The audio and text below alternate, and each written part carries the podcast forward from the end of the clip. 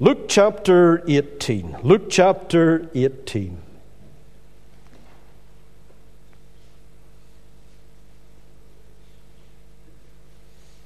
And we'll start reading at verse 1.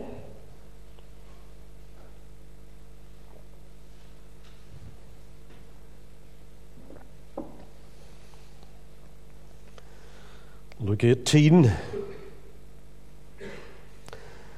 And he spake a parable unto them to this end, that men ought always to pray, and not to faint.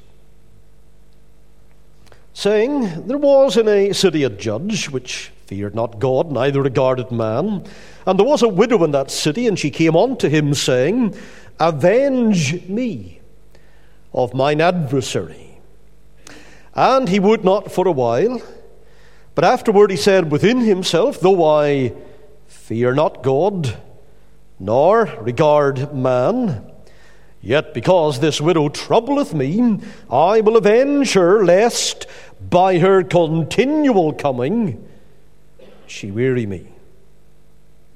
And the Lord said, Hear what the unjust judge saith. And shall not God avenge his own elect, which cry day and night unto him, though he bear long with them? I tell you that he will avenge them speedily. Nevertheless, when the Son of Man cometh, shall he find faith on the earth? Amen. We know the Lord Himself will add His blessing onto the reading of His word tonight. We'll bow together in prayer, please. Heavenly Father, we do thank Thee that as we approach thy throne, there's a very obvious launching pad for prayer in the passage that we have read. There are pointers, indicators, little bits of inspiration, words of instruction as to how we ought to pray as to what value we should be setting on prayer, as to the level of expectancy regarding God answering prayer. And we praise Thee that all of that and much more is written here. These things we know are written for our learning, upon whom the ends of the world are come. And so we bring ourselves to thy throne tonight. We pray that thou wilt open the book to our knowledge, to our instruction, that thou, Lord, wilt speak powerfully unto our hearts, speak reassuringly, and may we see tremendous answers to prayer. Help us not to constrict the space in terms of the container for blessing that we bring with us. Lord, we pray that as Jabez did, we pray that thou wilt enlarge our coast, that thou wilt make the container so much bigger than we could ever anticipate. Answer prayer. Pour out thy Spirit. Lift up thy Son. Exalt the one who shed his blood for us and who appeals to us.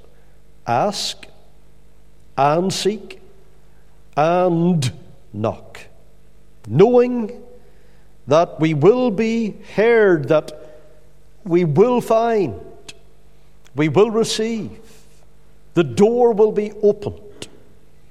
Thou said, If ye then, being evil, know how to give good gifts unto your children, how much more then will God our Father give the Holy Spirit to them that ask him. And we pray for those that know bereavement at this time, and we ask that thou will give grace and help in the funeral service in Liverpool on Friday.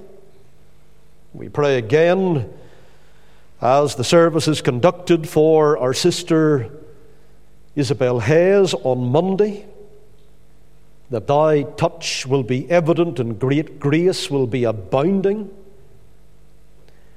We pray for Michelle down the road in Ballinafoy on the sudden passing of her father, that thou wilt speak particularly and powerfully there, and may the Holy Spirit of grace and supplications be evident right there. Come and answer prayer. Speak on to our hearts now, we pray. In Jesus' name and for God's eternal glory. Amen. From the very beginning of time, we know that men and women have prayed. In fact, we come across the very first reference to prayer in the Bible back in Genesis 4 and the verse 26. And to Seth, we read there, to him also there was born a son. And he called his name Enos. Then began men to call upon the name of the Lord. And from that point in time, in all kinds of places, at all times, in every conceivable situation, man and woman have prayed. And in fact, it's not exaggerating the point to say that those who follow Christ and the heathen as well, and the followers of false religion, they have been praying, spending huge amounts of time in the pursuit of what they call prayer all over this globe. But very few people have made prayer their supreme priority in life.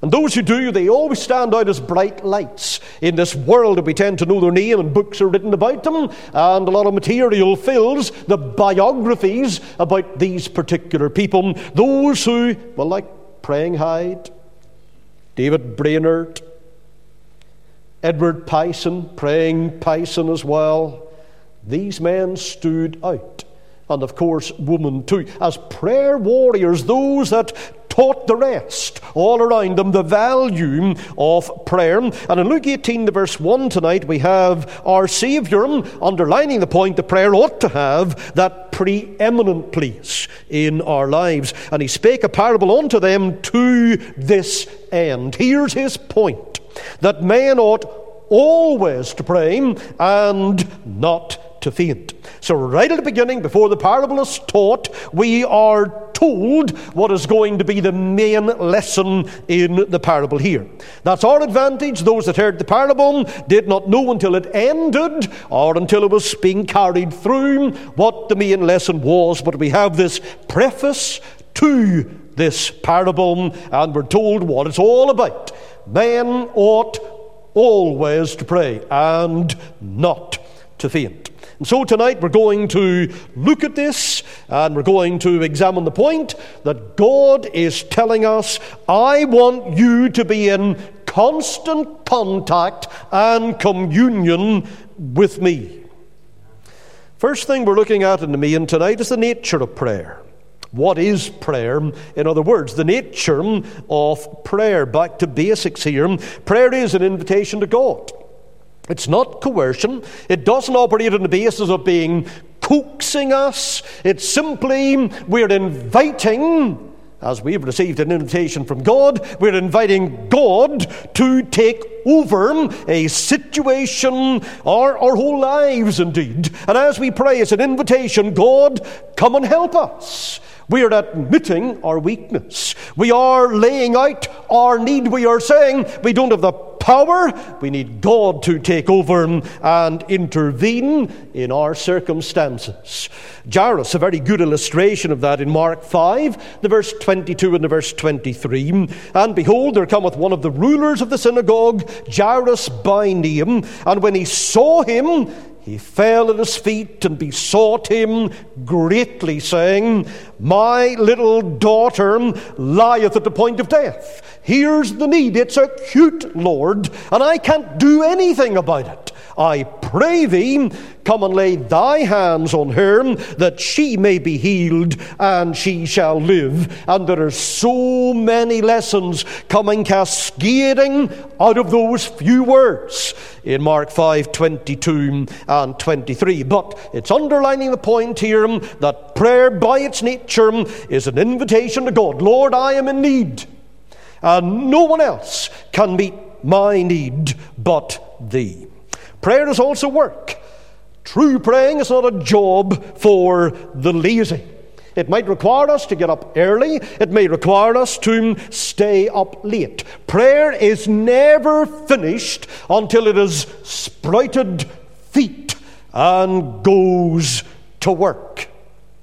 We have an illustration in the cities of refuge. You'll know there were six of them dotted throughout the land of Israel in Old Testament times. And in Deuteronomy 4 41 42, we have a reference to these. Then Moses severed three cities on this side Jordan, there were three on the other side, toward the sun rising, that the slayer may flee thither. And the picture was if you accidentally killed another person, and if you got into, through the gateway, into one of these six designated cities of refuge, you would be safe. And the manslaughter would not be charged to your account. In other words, you would not have a life for a life at that point. Get inside the city, you cannot be touched by the one who would be the avenger of blood.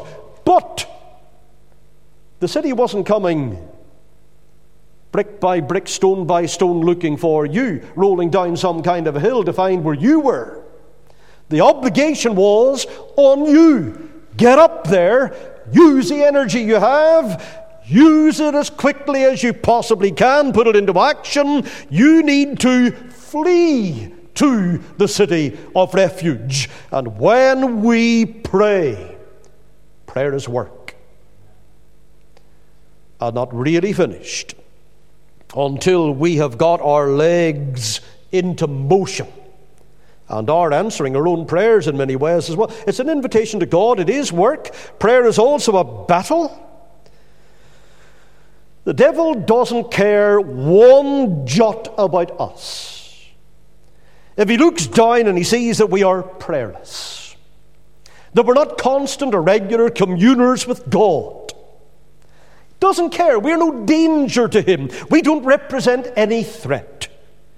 He'll not fear our prayerlessness. But if we are engaged in prayerful intercession before God, he will bitterly oppose all of our efforts in prayer. Zechariah 3, Joshua appearing in the presence of God, and the devil standing at his right hand to resist him.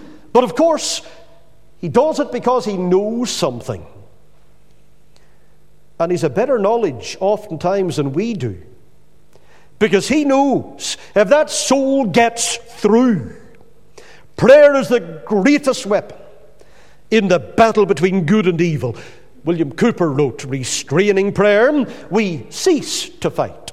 Prayer makes the Christian's armor bright, and Satan trembles when he sees the weakest saint upon his knees. The next point ties into the former one. It's a battle, but prayer is power. Do we need to labor that point? It's the greatest power on earth so well documented, so highly testified to. There can't be any controversy on that particular point or issue. Power is at its peak when God's people are praying. What about Moses? What about Daniel? What about the three Hebrew children? What about Elijah? What about Paul and Silas in prison? What about Jonathan Edwards in history and John Livingstone up in Scotland? Who prayed one night and the next day was the best day, in fact, the absolute highlight of his ministry. Thousands of souls at the Kirk of Shotts pressed into the kingdom. He never knew another time like it. But every preacher would love just one of those. You'd love more, but if you had one, what a breakthrough that would be of God's power. Again, nature of prayer being powerful, George Mueller, you see, without question, as one person quoted, prayer can obtain everything. Can open the windows of heaven and shut the gates of hell, can put a holy constraint upon God and detain an angel till he leaves a blessing, can open the treasures of rain and soften the iron ribs of rocks till they melt into a flowing river, can arrest the sun in his course, as it did in Joshua's day, and send the winds upon our errands. Prayer is power. And not only that, it's a developer. Prayer is that essential ingredient in tandem with the Word of God that completes the Christian character. We're told to grow in grace, but we can't grow in grace without reliance upon prayer. A developer. Not only that, it's the Christian's wardrobe. While dwelling in this cold old world, and we've got a fairly low temperature out there tonight, and no doubt it will become lower again, and we'll feel it. We'll be glad when we get out there of the clothing that we've on, and maybe hope we had another layer as well, in addition to those that we do have the praying church. It will never become a museum for frozen saints, but that's our challenge. May we never become that museum for frozen saints. You'll remember how Spurgeon Visitors came along to the Metropolitan Tabernacle, Elephant and Castle in London, and he said to them, Do you want to see the heating apparatus? And they thought, Well, that's a, a strange thing. We've come here to hear the preaching. We, we know that you're a man of renown and your fame is spread abroad, and we want to hear one of the best sermons we've ever heard in our lives. That's why we have come to the Metropolitan Tabernacle. And he took them underground, down into the basement of the church, opened the door, hundreds of people interceding, praying before God. And he said, That's our heating system. And in Revelation 3 and verse 17, of course, we have uh, that criticism of the church in Laodicea that felt it had arrived. It had everything. We have need of nothing. That was their cry, their mantra. And the Lord said, But you're blind and you're poor and you're naked and your needs are multitudinous. You just don't see it. It's our wardrobe. This prayer, not only that, it is the fragrance in the Christian activity. It's the fragrance in the Christian activity. Now, it's really easy to go about in the work of God and to be smelling like artificial flowers in our service for Jesus Christ. No sweet scent at all. Just bland. We do our duty and there's very little evidence that it's coming out of a bursting, enthusiastic, zealous heart. We can't say, as we thought of Christ on Sunday morning past, saying, The zeal of thine house has eaten me up. No, we're just coming, we're ticking a box, we're doing it according to fashion, we're doing it the way we know that we should do it. Yes, we have put effort into it, but really, we've lost our fire for Christ. The temperature in our heart is not high. We're like those artificial flowers. Outwardly, they look fine, they look like the real thing. It's only when you come close and you go in close for a sniff and you find there's nothing to smell. No spiritual fragrance about the life. True prayer pulls out the fragrance. It means that everything we do, we will do in the breath of heaven. And that is what you and I undoubtedly need. Prayer is communication with heaven. Still thinking with the nature of prayer, final point we'll make about this nature of prayer. It's that unbroken line between earth and heaven. Jacob's ladder, that concept. Prayers ascending, answers descending. When we pray, Enter into thy closet. We were thinking about that not so long ago in Matthew 6. And close the door. We are brought into his presence. We're in touch with God. The nature of prayer. But then moving on from the nature of prayer, because you'll see here in Luke 18 and verse 1, he spake a parable unto them to this end that men ought always to pray. That's the thing that is emphasized. That's the key verb here pray, the nature of prayer. But then you'll see also the necessity of prayer. Men ought, ought always to pray. The necessity of prayer. I find wherever I read in the Bible that prayer is always brought in the form of a priority. That theme is repeated again and again throughout Scripture, and we have it here. Our Lord is marshalling the arguments, puts them into a parable, a story that we can relate to, to show how vital, how much of a priority prayer ought to be in our lives. And so he says, men ought always to pray and not to faint. But then in Romans 12 and verse 12, we have a similar thought. The words continuing instant in prayer. Then in 1 Thessalonians 5 and 17, just three short words in our English translation pray without ceasing. Doesn't mean that we ought to be simply every second of every minute of every hour of every day engaged in prayer, praying, praying, praying, praying, praying. Otherwise, nobody would be in employment if they were a Christian. We'd all be in the closet 24 hours a day. Very impractical, that is. That's not what, be, what is being taught here, but rather that we should remain in the spirit of prayer. That little chorus Mightn't be full of deep theology, but he is only a prayer away. That's how our lives should be lived. That we're in touch with God, that we're living with God as though he were at our elbow. Right there. Praying in an instant. Ensure that fellowship with him is not broken, ruptured, screened Pray without ceasing. Men ought always to pray. A priority. And you'll know all the illustrations in Scripture as well as I know them. We have Job.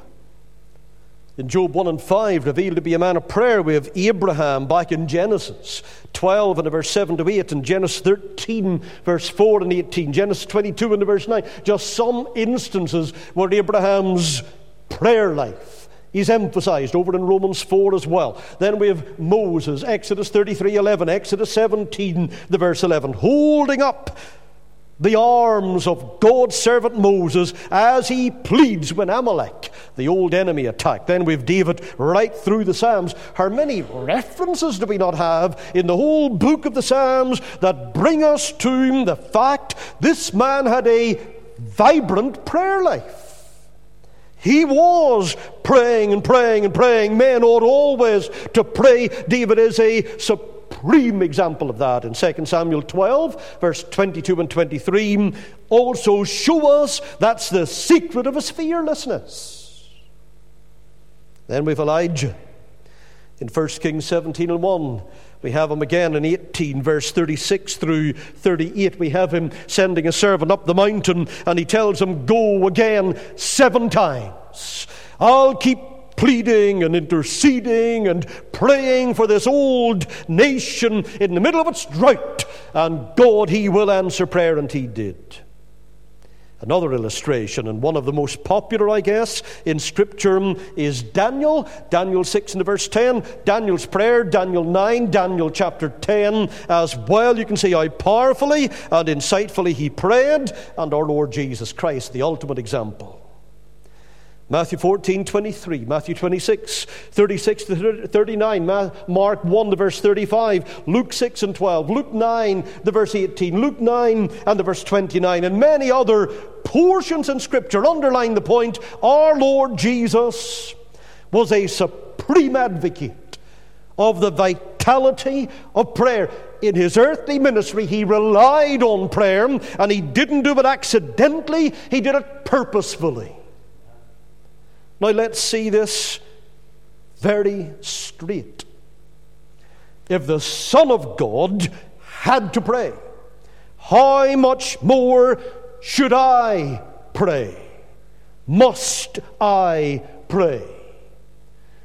And my Lord takes it for granted that that's what I'm going to do. Because in Matthew 6 and 5, and again, we weren't too far back in history when we were in the passage there. He takes it for granted we are going to follow his example in prayer, and so he said, And when thou prayest, thou shalt not be, but thou shalt do this. So, is prayer a priority in our life? It ought to be because it's our lifeline to the Father. Not only the priority, but prayer should be a prerequisite. Men ought always pray. It should be a prerequisite. What I'm saying is this before we attempt anything, we should be praying. I can't do anything in any area of my life without first taking the time to saturate the situation in prayer. It's like, and if some of you aren't uh, big fans of the Indian restaurant,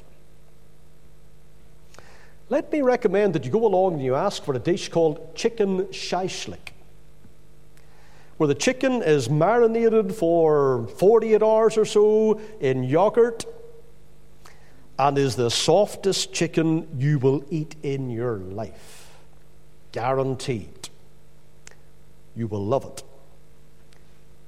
Things that happen in life, hard situations, difficult circumstances, how are they ever going to be softened? By the marinade of prayer. That's what happens. Do we need to remind ourselves of the most famous hymn from the pen of Joseph Scriven, Banbridge man? What a friend we have in Jesus all our sins and griefs to bear. What a privilege to carry everything to God in prayer. Oh, what peace we often forfeit. Oh, what needless pain we bear, all because we do not carry everything to God in prayer. It's a prerequisite. John Bunyan put it very well when he said, You can do more than pray after you have prayed. But you cannot do more than pray until you have prayed. And then he encourages pray often, for prayer is a shield to the soul, a sacrifice to God, and a scourge to Satan. But he encapsulates the thought here. You can do more than pray only after you have prayed, but you cannot do more than pray until you have prayed. It's the pre requisite. Did you notice how our Lord preceded his activity with prayer? You'll find that before he fed the 5,000, he prayed. John 6, verse 11. Before he raised Lazarus out of the grave and commanded, Come forth, he prayed. John 11, 41.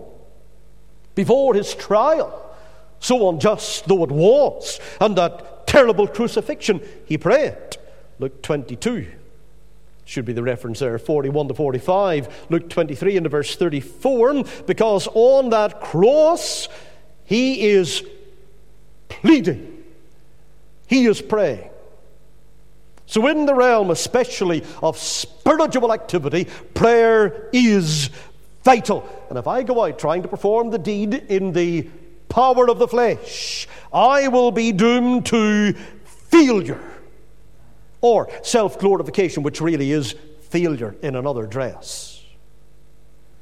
Because if I go out and somehow it winds up that my name is up in lights, he did this, that's actually failure of the worst sort.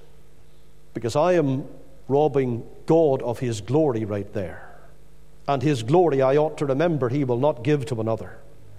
And if we carry out God's work in the power of our own selves, we're going to be doomed to failure. But if we do it based on the platform of prayer, we will succeed and He will get all the glory. And that is the way it should be. The necessity of prayer. Think of its practice here. It's not enough to know neat prayer formulae, rules, promises, valuable though all of these are. To make prayer really effective, we must practice prayer. You know, your child starts to ride a bicycle, grazed knees, sore hands, plenty of tears, and there's you looming over them, big figure saying, Practice makes perfect. Or they start playing some musical instrument, and initially it doesn't sound anything like the tune they're telling you they're playing. Makes you want to get out of the house.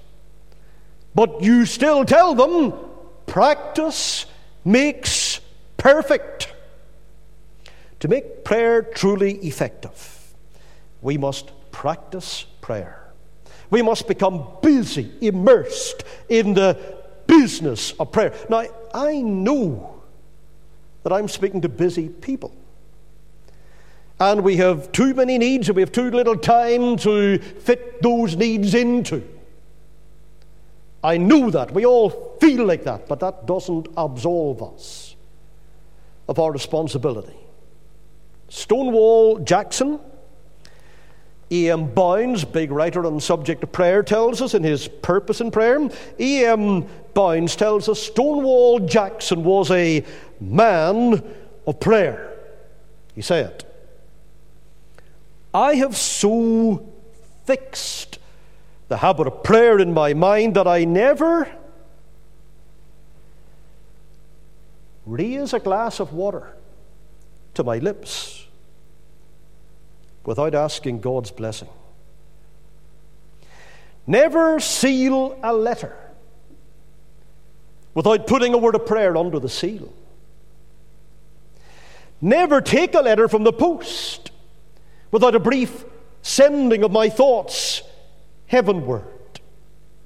Never change my classes in the lecture room without a minute's petition for the cadets who go out and for those who come in.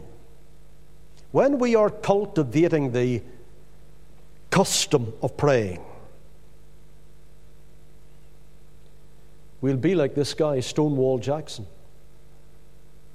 We'll be praying about everything. And it'll not feel foolish. And it'll not feel redundant. Maybe we have a pressing need sometimes and we pray, but see very little result. Might be looking for a new job. Might be asking for a cure for some debilitating illness. Might be asking for a burden, heavy burden to be lifted. And we wonder, is God on holiday? Why isn't He answering my prayer? Do you ever wonder if God's hearing at all? Well, He is. Doesn't take holidays, is always available. It's a promise He's given to us, and He's never going to break it. Psalm 34, the verse 15 tells us The eyes of the Lord are upon the righteous, and His ears are open unto their cry. Now we've got to be honest. I'm sure you, like me, I have experienced many occasions where I felt as if God was not listening. And yet, when I look back on those moments, I realize he was listening and he did certainly answer. Maybe not in the way that I wanted him to, but he answered. Don't stop crying to the Lord. He is listening. He is acting in your behalf. He is pulling on those threads in that are really tangled as we look at them, but He's pulling them all in into their proper place. Rest in His promise, trust in His goodness, for He's good all the time, and keep petitioning His throne of grace because weak praying produces weak practice. If we are to be effective for the Lord, we must be diligent in our praying. Final point, and we'll be brief on it. But we've looked at the nature of prayer, what it really is to pray. Men ought always to pray. The necessity, men ought to pray. But there's a negative about prayer here. In Luke 18 and verse 1, and he spake a parable unto them to this end that men ought always to pray and not, not to faint. Not to faint. You can interpret that as not lose heart.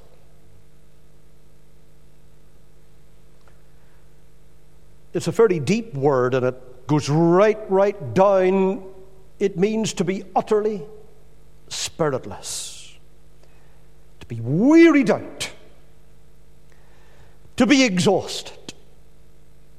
Men ought always to pray and not to faint. The same word appears in Galatians 6 and 9. It appears six times in the New Testament. Galatians 6 and 9, where we're not to be weary in well doing. 2 Thessalonians 3:13, same thought exactly. Not to be weary. Do not lose heart. Think of the woman of Canaan. And we close with three quick examples here. The woman of Canaan. And she comes and her daughter needed healing. And Jesus pushed her back. I'm not really called to help you. I'm sent to the lost sheep of the house of Israel and you're a Canaanite. And eventually she says, But even the dogs eat of the crumbs from the master's table. Just give me a crumb. She kept praying. Man ought always to pray and not to faint. And she did not faint. Jacob, though physically He's fading. And he's now got a limp in the middle of the wrestling. I will not let thee go, except thou bless me. He did not faint. And not only that, but Rachel, who got in on the same attitude and showed the same aspect, she says to her husband Jacob, Give me children or else I die. Is that not an echo of John Knox's prayer for Scotland? Give me Scotland, or I die? Can we not pray, Give me Belfast, or I die? Men ought always to pray and not to faint. May we not faint. May we keep praying. Let's bow before the Lord in prayer tonight.